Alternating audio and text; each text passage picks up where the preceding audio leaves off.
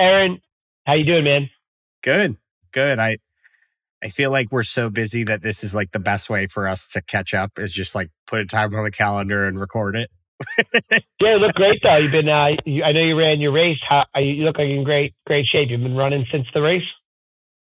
Thank you. Yeah, I have been running. I'm in the gym in the morning three days a week and uh, getting back in uh, fighting shape for next season of uh, triathlons. Very so, nice. Yeah, but thank you. Well, you know, wanted to get kicked off here. You know, we are growing brands at exponential pace, you and I.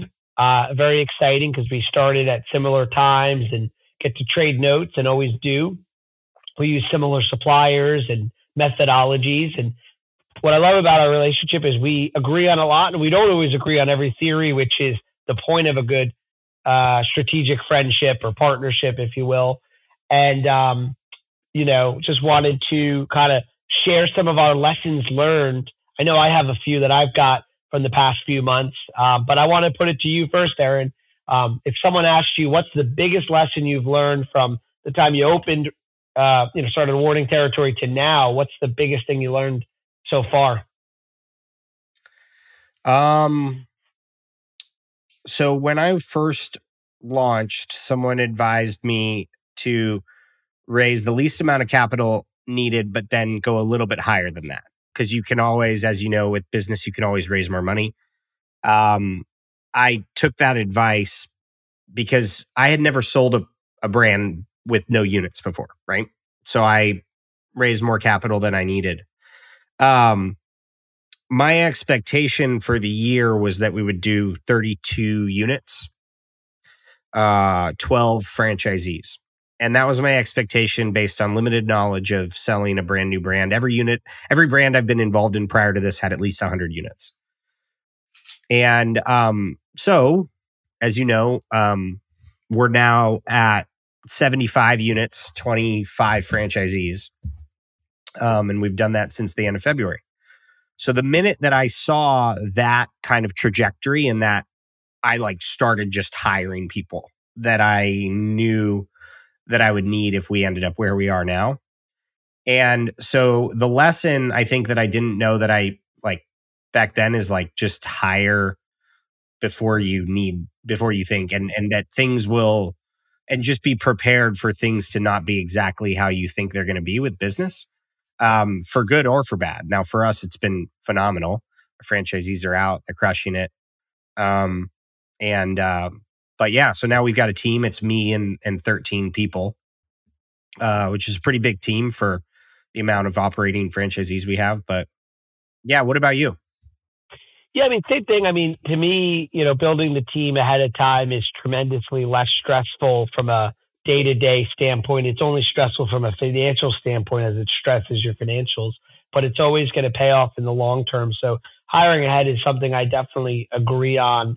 Um, you know, you have to have the confidence in where you're going. You have to know where you're going to go and hire ahead because chances are only you and maybe a few people on your team see where you're going to be and what you need. And then you have to have the confidence, um, you know, to, to make those hires ahead and know that you're going to hit your your numbers and need them. Um, you know, for for me, the biggest lesson that I learned was that no matter how much you mention this, I think that you know we talk about in franchising people's misconceptions around owning a business. The biggest one I've learned is no matter what it is, whether it's a gym, a school, a home service brand, especially a home service brand, no matter what the brand does on Facebook and Google and marketing and everything else, you need local selling. Nothing will replace local selling. And I always argue that if a franchise brand didn't need a local salesperson, then why would they franchise? What do they need? They need something. For us, no matter what we do on the lead generation fronts, what we need is somebody that could do two things. One, nobody wants to work for Voda Corporate in Ivory Tower in Wisconsin, in New York, or wherever we are. They want to work for their local owner in their market that they can shake hands and have a coffee with. That's number one. Number two is nobody wants to give business to, in our case, property managers and plumbers want to give business to that local owner they can shake it. They don't care about, you know, Voda corporate. We can't open up locations and just get property managers. We need the local person. And so my biggest lesson that I've learned is I think a lot of franchise owners think that they're going to get out there and they're going to sell. Um, but they don't realize that it's very easy for three, four, five days to go by where you were not prospecting. And so my biggest lesson was similar to what you said on the corporate side is very much encouraging franchise owners from day one to start thinking about who you're going to hire as your salesperson alongside your your yeah. GM. Yeah. We uh that's the same because as you know with rolling suds we're heavy on the commercial side. Like the majority of our franchise owners business has been commercial and it's all relationship selling. It's the same exact thing. Like the guy who manages a multiple parking garages wants to look at someone who looks nice, has a wrapped vehicle, and wants to, you know, hire that person. And um, and so what we've done is we've built in like pretty robust trainings around the specific types of people that a franchise owner would sell to, whether it's a referral partner or a commercial customer. We've built trainings and lessons around how to get in front of those people that you could plug a salesperson into as well, or a general manager or whomever. Um, the other thing I, have also uh, realized is the the demand for the power washing, like just in general, there's a pretty big gap in the industry. So franchisees are are ordering, you know, truck number two sooner sooner than I thought. So what we've done is we've increased the capital requirements for franchise owners from when we first started so that they can have truck number two ready to go. Um, I don't think though that if I knew knew that at the beginning, it's a, it's a pretty considerable difference in capital requirements. So it was a big decision for us. Um, but we've been fortunate to attract like the C suite, you know, empire builder types who want to grow really massive businesses. So, so we've been really fortunate. And I know, you know, we're always, we're often talking to the same candidates and stuff. And whenever I lose one to you guys, I'm like excited for them. You know, it's like one of the only brands that I'm like excited that they went to Voda instead of Rolling Suds. yeah, I always think it's funny. I, I think I once said to you that we have a couple options with candidates. We either joke around and high five and whoever wins or loses, or just never talk about it. Like just like never. I just don't talk about that part. But you know, I feel the same way. If they're going to buy something else, I'd love them to buy a, friend, a friend's a friend's business. But um, what I was going to say was um, so with that change, so you shifted your capital requirements um, in in order to attract a certain buyer who wants to get to a second a second truck. Um, have you have you found what is your thoughts on that whole local selling? Like, are you um, are you finding? I know you have a commercial component to your business. Um, you're continuing to make playbooks around how to get out there, but are you guys also looking to bring in salespeople for fran- you know, franchisees to bring in salespeople, or what are you seeing your owners doing? So, what we've realized is each different owner has different skill sets, and it doesn't make sense to fit, even though our job is to create a model that anyone can plug into. I think a franchisor, at least from my perspective's job, should also be to create specific systems for the type of buyer. So, like, we have some buyers who are like multi unit Crumbl franchisees who have seven locations and are super like operationally sound who wouldn't necessarily be great like talking to a homeowner and selling them a $1300 power washing job and that's okay. So what we're doing is basically if i meet someone like that in the franchise development process is just tell them like hey we're going to probably want to build the cost of a salesperson into your working capital as you plan for this. Now, on the other side of things, you've got people who are like excellent at that. And maybe they need to get out of any kind of operational role and hire some type of manager or, you know, train a lead technician up to be general manager quicker. And so what we've done is just basically create trainings for the specific things that the franchise owner needs. But no matter what, someone has to be out there all day long selling. And and if that doesn't exist, they're going to struggle. Yeah, to me, there's prospecting and then there's selling, right? So the prospecting is a job in itself, and that's what you're looking to hire. Or some owners are great are great at it. Um, it's funny though because you think you could sell the best as an owner. No one could sell. You can't as an owner sell as good. I was thinking about today. I was talking to a candidate, and I nicely said to him, "Hey, I'm sorry that my phone keeps ringing. Um, And you know what? He doesn't care. He doesn't care that I'm the CEO. He doesn't care. His franchise development person or his person he's talking to had a phone that kept ringing. And the person whose only job is to do that, that can make a difference when all they're thinking about is that one thing compartmentalized. And so I think there's a value, same thing for a franchise owner. They've got so much going on in their head and things going on. It's better for somebody to focus on prospecting and selling. And then, you know, obviously the franchise owner can can bring in can bring in relationships. Um, now you changed that. I guess you had to go through a whole like uh, uh FDD change, or did you just like, or you know, how did you? Um, no, because our FDD is set up for one territory, and we don't do one territory deals anyways. So the FDD has to be written for one territory. What item seven would say. So I'm already above what our item seven says. I asked if we should put that it's a two territory minimum in there, and legal was like, well, will you allow a franchisee to buy one extra territory and expand? I was like, yeah, well, then they're like, then it has to be written that way. So we just set the expectation that these are our liquidity requirements.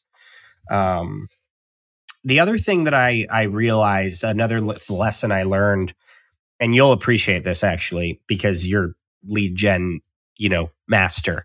Um, so we have a really good customer acquisition strategy internally. Like we turn leads on a month before training. They're out getting leads. You know what I mean? Like they're out selling jobs. And the first group that came in, like I told them exactly what we do. Right. And I was like, this is what we do.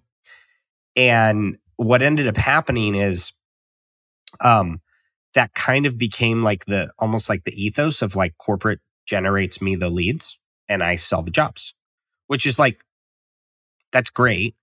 But what I've, what I've realized is like, if you're just dependent upon lead generation sources, it's very hard to be a business owner because you're dependent upon what the lead generation sources are going to do for you. Right. And so the ROI on your time, like if you can go out and you can spend six hours prospect, prospecting on a Tuesday, and that generates $100,000 in recurring revenue. I'm just using random numbers annually, let's just say.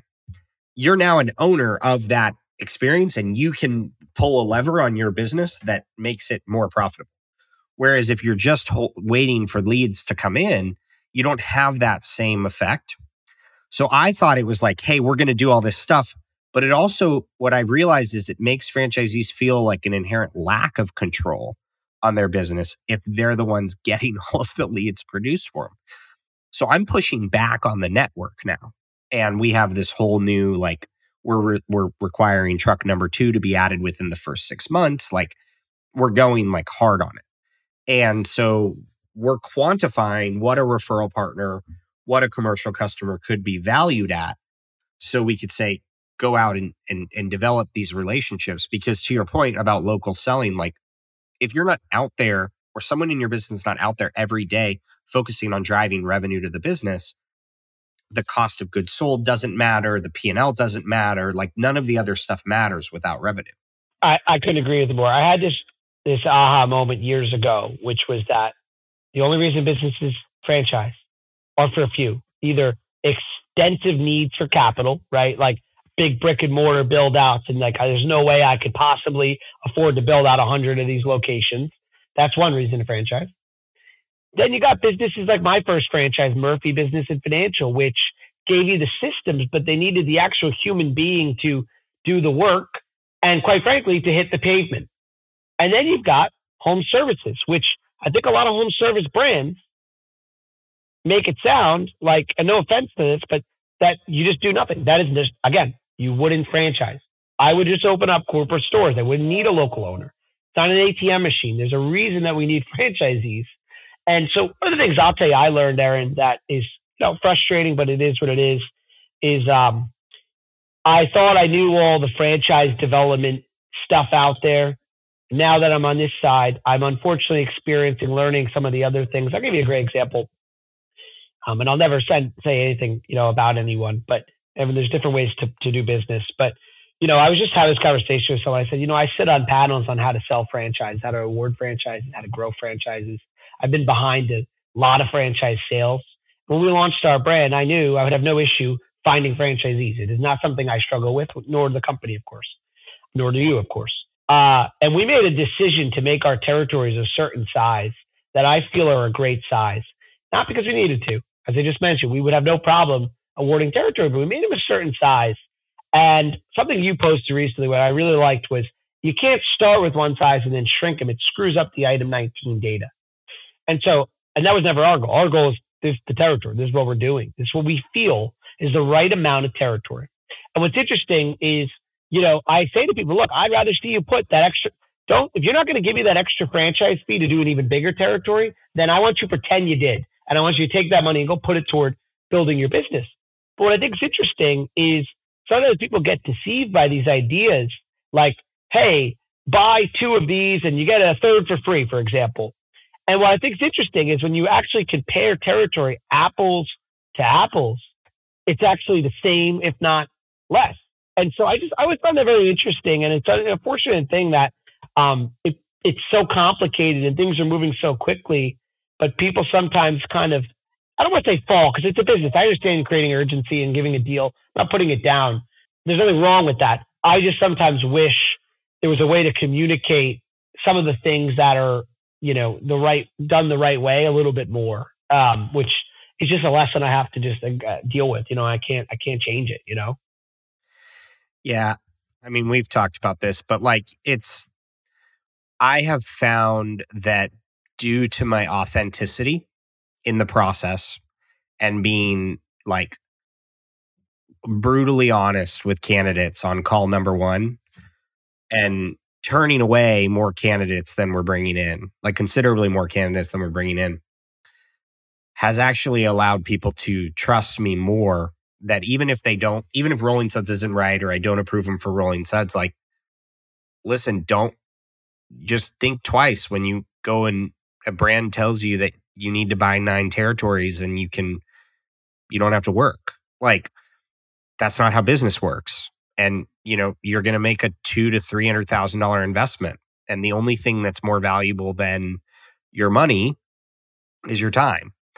And you know so i've said that to candidates and just said listen do do what you want to do but like here's some some advice. Like you're not right for our system just based on your certain circumstances but be careful because buying a business is a big deal and um and I don't think a lot of people do that, and I, it's but it's it's ended up working out for me because I've developed really trusting relationships with a lot of candidates by just being brutally honest with exactly what they can expect. Yeah, you know, just to be clear, like I sometimes think to myself, you know, business is about building a great mousetrap and marketing funnel, and I don't put down those brands that do what they do. I just sometimes think to myself, I shouldn't have started with the good deal. I should have made it look different and then exp- oh, you know what? We're going to give you a bigger territory. It's like it, it, that's the thing. It's like sometimes we don't have people come to us. They fall out of the process. And you say to yourself, why? Because you know there's some reason. And sometimes you find out later on that it's about territory and you're like, wait a minute, they actually really did just misunderstand. I'll give you another example. I had a guy, he was pretty close to buying a Voda and he was looking at a resale and uh, a franchise resale. And I was on the phone with him. He told me about the deal. I said, dude, I got to tell you, you know, you know, I don't want to say this. It hurts to say it, but if that's the deal, take that deal. That's a freaking home run. And, you know, maybe come back to, but I knew that it was just too good of a deal for him to pass up. And uh, I said, though, at the end of the call, hey, just make sure you do a lien search, right? To make sure that the, because he was, in this particular case, he was buying an LLC, which when you buy someone's LLC, you actually buy their liabilities. You buy even if they owe taxes. Uh, it's not a, you know, it's an actual purchase of the LLC. So he ended up doing the lien search. That person owed several hundred thousands of dollars in in liens. Um, not that you would inherit all of it, but you would it would be a pretty thing, a tough thing to to handle. And so it's funny because I felt like I just I did the right thing. It was hard. I told him that. Two weeks later, I was patient. Two weeks later, that thing fell through. He's back in our process, um, and it was just kind of like explaining things the the right way. So I, I couldn't agree with you more. Um, I just sometimes think about making a video that's like, here's all the things that you're going to get misconstrued in our process. So here it is up for, you know, well, here's the things that are going to get used like to sell against what we do. And by the way, listen, that's business. That's okay, right? When our franchisees go into the market, they're going to have to sell and fight against competitors, I'll give you a great example. You talk about transparency. You know, we came into carpet cleaning and floor cleaning, and we're going to have the, we're going to be the good guys. Everybody quotes these big price, uh, these fake prices. They get in the home and they upsell. We're going to do it all. And we learned that we actually, it's a game we can't play. We can't try to say, hey, your house is going to cost $600 and the competitor's $100. Even though the truth is, when they get there, they're going to upsell. We were losing too many jobs. That's a lesson learned. Um, and sometimes you got to play the game. But I just, um, I just sometimes find when it comes to territory, uh, I almost wish there was like, no, I, obviously there's industry changes that make territories different, but I almost wish territories was a standardized thing that like all of us had to have the same size territory and just take that off the table of, uh, of negotiating. Yeah. I mean, you, I, we talked about this. I have the, I had the whole country mapped out beforehand, and it's we don't do right of first refusals or hold territories or anything like that. So, but that's these are the areas.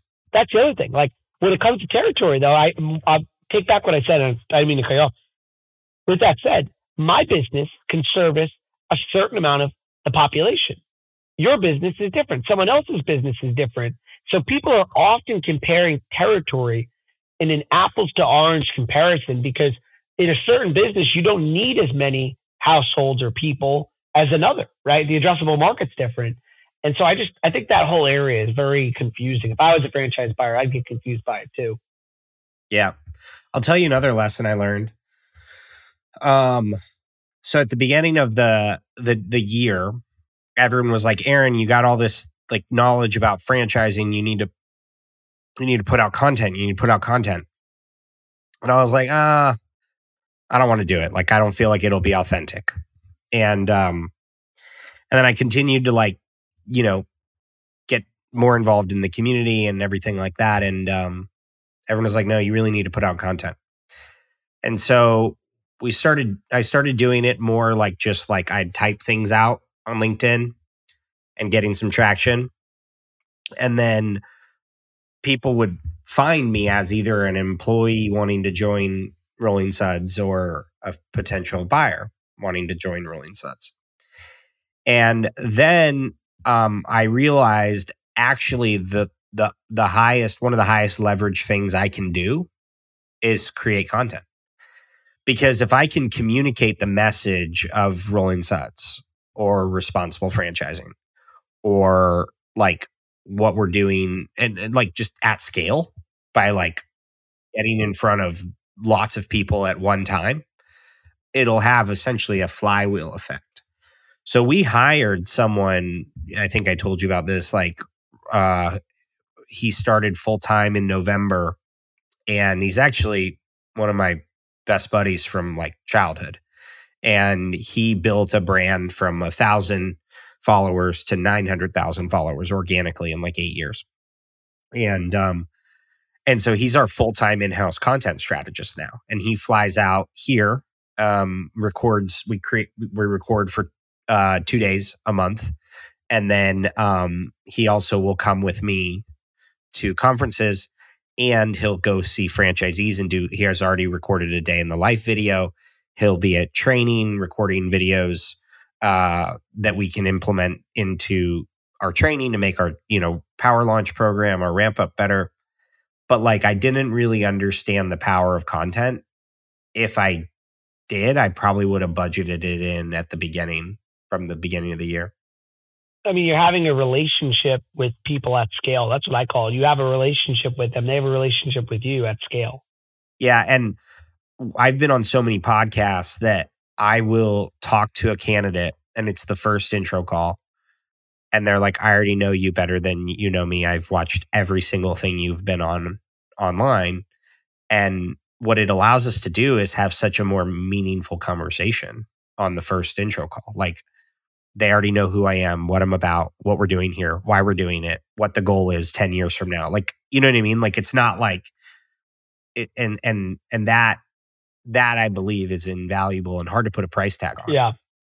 Yeah. Well, I'll tell you, I, I couldn't agree with you more. I think making content is amazing. You're killing it at that. Congrats. The only thing Thanks. I'll tell you about the content thing, and maybe this is a good topic around lessons learned, is um, you know, listen, I, in no way am comparing us to like a Hormozi. I'm using him as an example. Yeah. But I, yeah, yeah, yeah. I get it. I actually have this conversation, like it's like a fun theory, like question I have, which is like, let's use Justin Bieber as an example. Okay. Justin Bieber is like insanely famous or use whatever, Taylor Swift, whatever pop star, Drake, whatever, Tom Brady, whatever. They're so famous. So obviously they got a lot of random people that have met them reaching out. There's a filter for that. But they're also so famous that like Tom, everyone who's famous likes Tom Brady and hits him up a lot. You know what I mean? So like it's a lot of people, texts and calls and emails.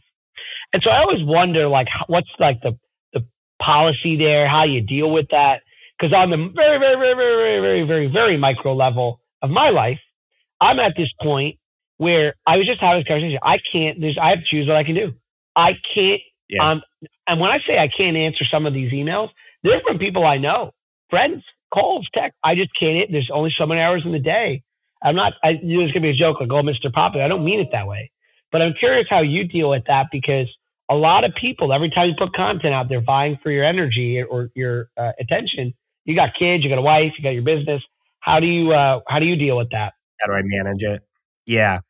So ever since I started doing it more, like putting out, you know, a video a day, I find that I have a lot of reach outs from emerging franchisors, particularly.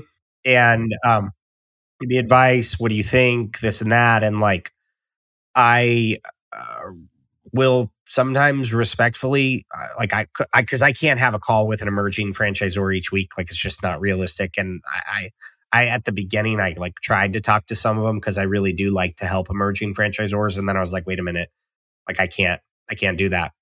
So I'll send them a pot, like I'll, if they message me on LinkedIn or they send me a message, like I'll message them a podcast that I was on where I discussed like what you should do as an emerging franchisor and say, hey, listen to this.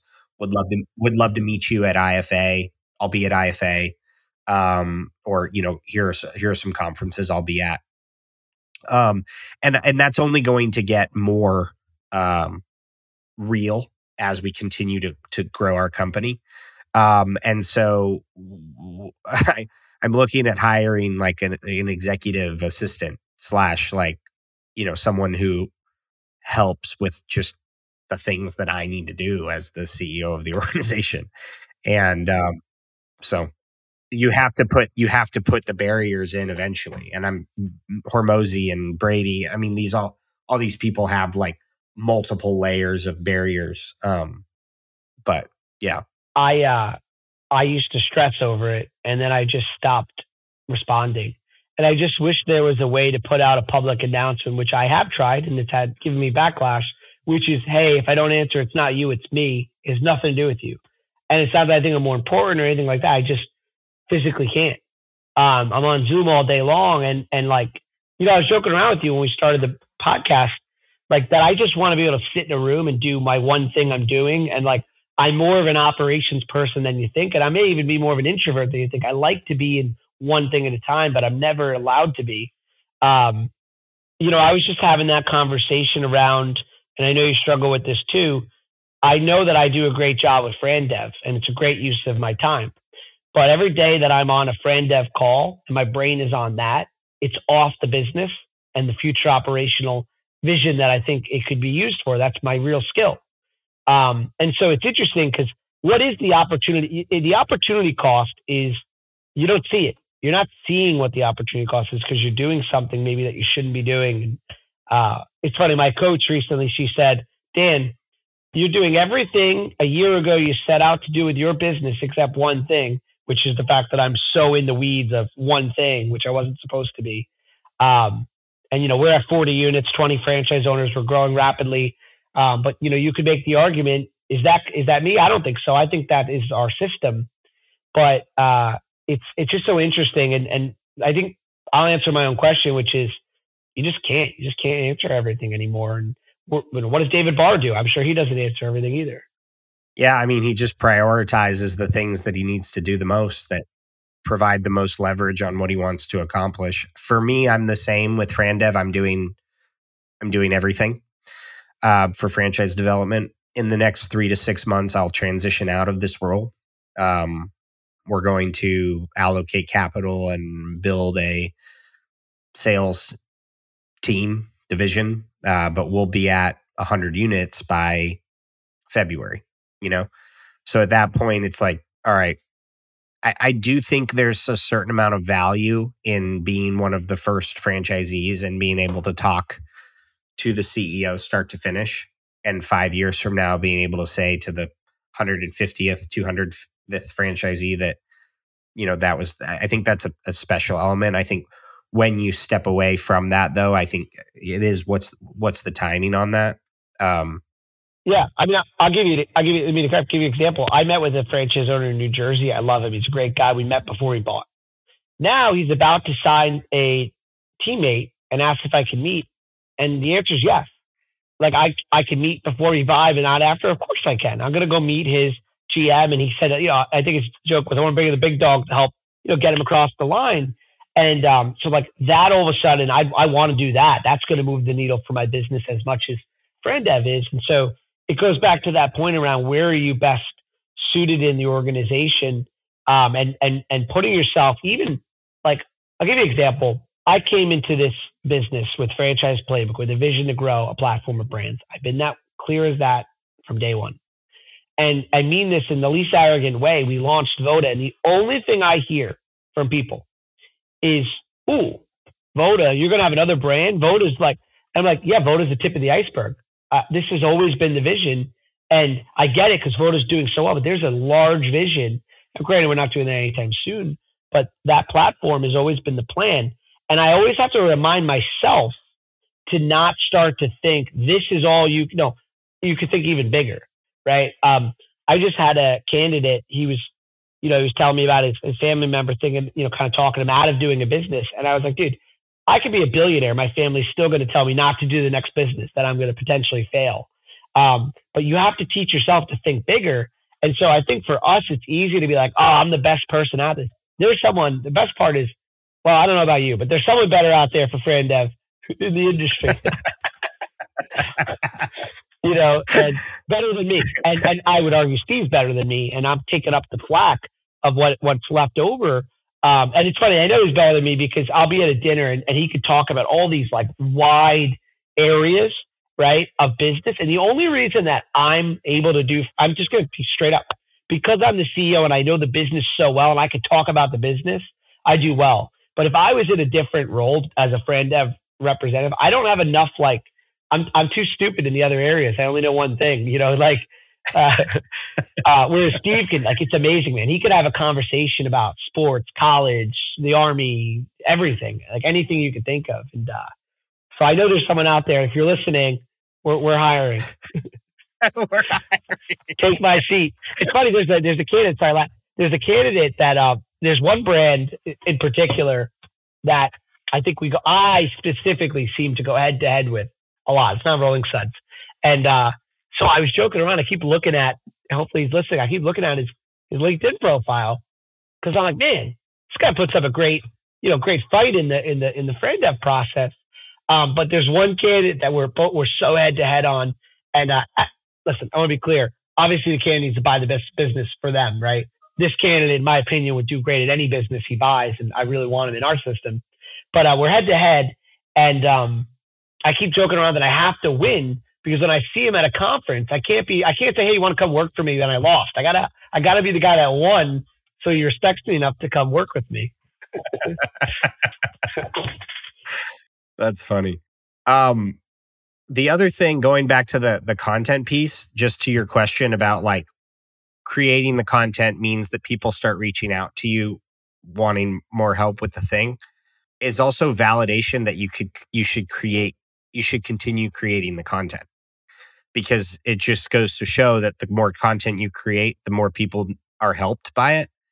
And so like for me like when i started seeing a, a an emerging franchisor reach out to me weekly asking for my help i was like okay i need to I need to create more content answering the most commonly asked questions of someone who needs that thing because that's the only way I'm actually going to be able to help the people because I can't take four calls a week of merging franchisors but yeah and I mean there's there's a ton of other things about it too right we just talked about employees employees see and they're like, I want to be part of this.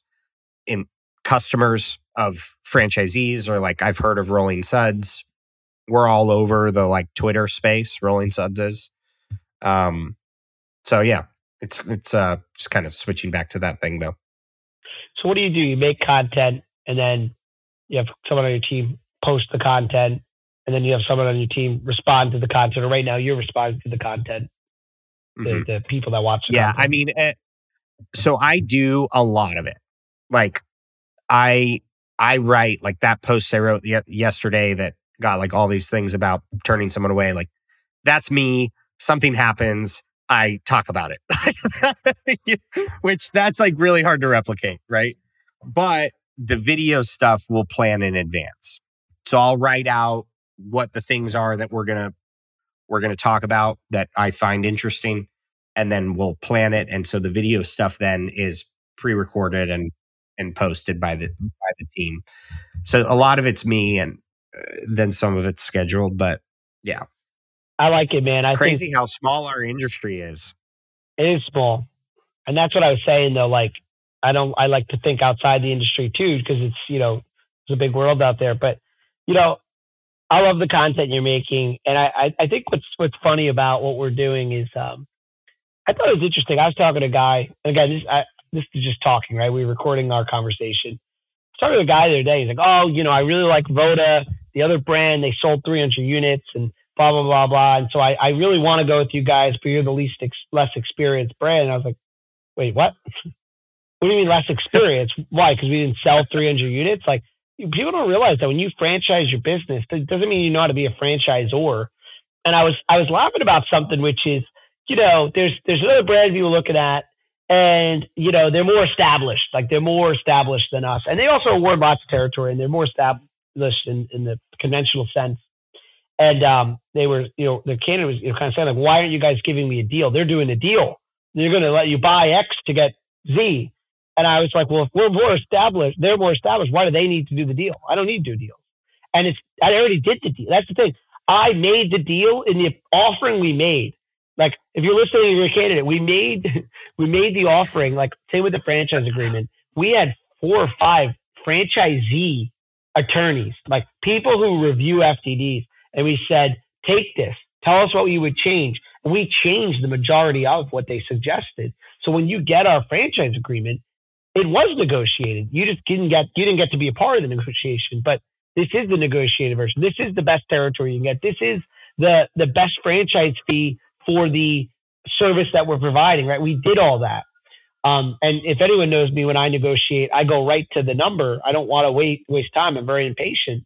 Uh, but I just thought it was interesting. Like I think if anyone's given a deal with anything and they're really pushing, run away from that. Um, yeah, I was just going to tell you, I would have told that person respectfully, this isn't the opportunity for you. And they're going to go buy like, the other thing, to be honest with you, and then that and that you have to just uh, you know deal with that. yeah, yeah. I mean, I would literally like like we this happened this happened the other day. There was an amazing candidate, amazing. Like he was like, Aaron, I'm so excited. This is going to be awesome. Like I want to get into the March training. Like where do I sign? we went through the process, a couple steps. Like he talked to franchisees. He called me. He's like, I love it. Uh, if it's all right with you, I'd like to bring in a partner. And I was like, okay, yeah, that's fine. Uh, we we're gonna have to start the process over again. Totally fine. I just want to get to know the partner. So we started the process over again. Intro call, FDD review. Intro call, super tense, very like, you know, uh, kind of aggressive New York, like why is it this way? Why is it that way? I was like, okay, well, maybe like they balance each other out. Maybe that's why they'll be a good partnership. Then FDD review is the next step for us. We review the FDD and we do these as group calls now. I think I told you that. And um, he's like picking apart the whole thing. And uh, and so I texted the consultant afterwards and I'm like, hey, I don't think that I don't think this this candidate is going to work out. I know you and I are both stoked about this candidate, um, but I don't think it's going to work out. And he goes, Oh, what's going on? I was like, Yeah, the partner is just like, he's not meant to buy a franchise, or at least he's not meant to buy my franchise. And um, I was like, Let me sleep on it and I'll let you know in the morning. Woke up, slept on it, first thing I thought about was this person is not the right cultural fit for our system. And so I called the other candidate who I was really excited about, let him know that I'd love for him to join the team, but here's why if he's partnered with that person that he will not be able to. And um and I did that because I need to protect our brand and it's going to cost me way more money and the intangible cost too of what like that's going to do culturally to the rest of the franchisees um, by bringing that person in and he ended up thinking about it and deciding he's not going to move forward um, without his partner which totally fine but like these are things that i feel like i know exactly who's going to be my, successful in my system and who's not and i'm willing to turn away the person who's not the minute that i don't feel they're right yeah, it's interesting. I, I couldn't agree with you more. Um, something we found in our discovery days is sometimes I might like a candidate and my team doesn't, or vice versa. And um, so what we came up with, and this is actually in the leadership team, something that we're now doing. Uh, it's somewhat of a board, right? Because the team, uh, we started to put some uh, weight, but some some voting behind the leadership team because everyone's got to deal with the candidate, deal not deal with them, like work with the franchise owner and deal with them if they're not a good fit. And uh, so after each uh, discovery day, we we vote as a team. It's a blind vote, and we we talk about who needs, you know, who we don't feel like should move forward. But something I like that we've come up with is when we decide someone's not a fit. Um, I mean, listen, if it's a blatant not a fit, that's a different story. But if we feel like they're not a fit, but someone on the team does, right? What we do is we we give the candidate. I mean, they don't know this, and I guess if they listen to this, they may know, but um, uh, some tests, and they don't know. So we don't send an approval letter. We say, hey, you know, we need you to do this, this, and this, and that. We never do another thing like do these things, and I look for do they do them, right? And did they were they able? Because like that's the biggest thing, right? It's like if we don't feel confident, let's see, you know, where they're at. I'll give you a great example. We had a candidate he was kind of in and out of the process. I kind of got busy. Um, he, I'm unbelievably impressed by him. He went out. He couldn't get approved for a loan. Went out, got a job, so he could get a loan. Stay, keep the job. Obviously, he could get the loan. Found a GM, guy a carpet cleaning experience. Brought him in. Our discovery day. Wowed my team, and went from like someone that I was, you know, I don't want to say on the fence about, but someone that was, I was kind of like, is this person executing? Only to find out that they absolutely were an incredible executor. They kind of just did it more behind the scenes. Um, yeah. So I'm big on, you know, we'll, you'll see it us with our discovery is we're going to create more and more, you know, tests, if you will, um, because I don't like making decisions on feeling. I like them on data. Um, and so we're working on stuff like that now. But here's the thing. If I was a candidate and you came to my discovery day and you were on the fence, I could let that go a little bit. But to be honest with you, if, you, if I went to your discovery day, and you're on the fence about me, I don't want to work with you. Like, oh, you're on the fence. Right. All right, then I'm not a fit. And it's funny because I try to explain that to candidates. It's the same thing. If, if we get all the way through our process and you still don't feel like it's a hell yes, that's not an insult for me. It's actually more of an insult to say, I think it's a hell yes, but I'm not sure and I got to go through more steps. Like for us, it's like yeah. at that point, either you're in or you're out. Yeah. I mean, that's I will say that that is one of the benefits of me. I think, and you doing this, but from kind of the beginning stages, is it's like you can cut out a lot of that, right? I, I'm I've been doing this a pretty long time, so if it's on the first call, I can usually tell. I also spend a lot of time retro, you know, looking at like introspectively at who's going to be successful, who I think is going to be successful, and what are the attributes of the person who is going to be a successful franchisee in our system. And and so it is very like if they are not if they do not have these goals and these guidelines and these life life uh, style uh, you know then then they're not right. Um and and being able to kind of like recognize that on the first call and then not have them go down the process whereas i think in other situations it it it does take longer to, to figure it out and maybe that is right but for me right now being on the front lines it's like listen i'm the one making the decision my team trusts me you know, we have a final kind of approval call, which would be our discovery days with the founders. You know, if they see something that's different, they'll let me know. But I don't know. Yeah, I think it's uh, you know, you know, and there's there's you know, people are sometimes you're right about people and wrong about people. Um, you know, I, I, think they say it's only one third of hires that CEOs make are right. One third. I think that's a stat. Wow. Or maybe it's two thirds. I, I got to look it up. But uh, it's it's some stat that's like no matter what, I don't care if you're the C- CEO of J.P. Morgan Chase, you will make bad hires no matter what. Um, and so with franchising, um, that's why I, you know, it's it's it's you can only take so far, right? You don't really have a crystal ball to who's going to be good or bad, right? I'm sure you've had people impress you, um, but you know that's that's kind of the the you know the challenge, right, of of this business. But I, I also think you know you do a great job, and I, I know we do too, of of telling them the reality of the business because we got to raise them. We got to they say raise the kids. Maybe that sounds a little derogatory. I don't mean it that way, but like we don't only have people buy our franchise, we're signing 10 year agreements. I mean, I sign every single franchise agreement. I always remind myself too, yeah. at the end of the day, outside of like, I mean, my leadership team is pretty invested in uh, Zach, the partner, but like at the end of the day, as the, the major shareholder of the company and principal, I'm the one that's with them. so I'm right. making the last, I don't care what anyone says. Like, and I, that was something I struggled. We had conversations around that. You know, I try really hard for it not to get all the way to post discovery day, but I'm not making a decision that's going to hurt for a week. That's going to hurt me for 10 years. Um, sure. Yeah. a five minute uncomfortable sense. conversation. Yeah, totally agree. Awesome. Well, I'm glad we got to catch up and talk about franchising. And I think we should do this once a month and put it out, and if people like listening to it, then they can keep listening to it. Yeah. and otherwise, you and I get just get to catch up. exactly.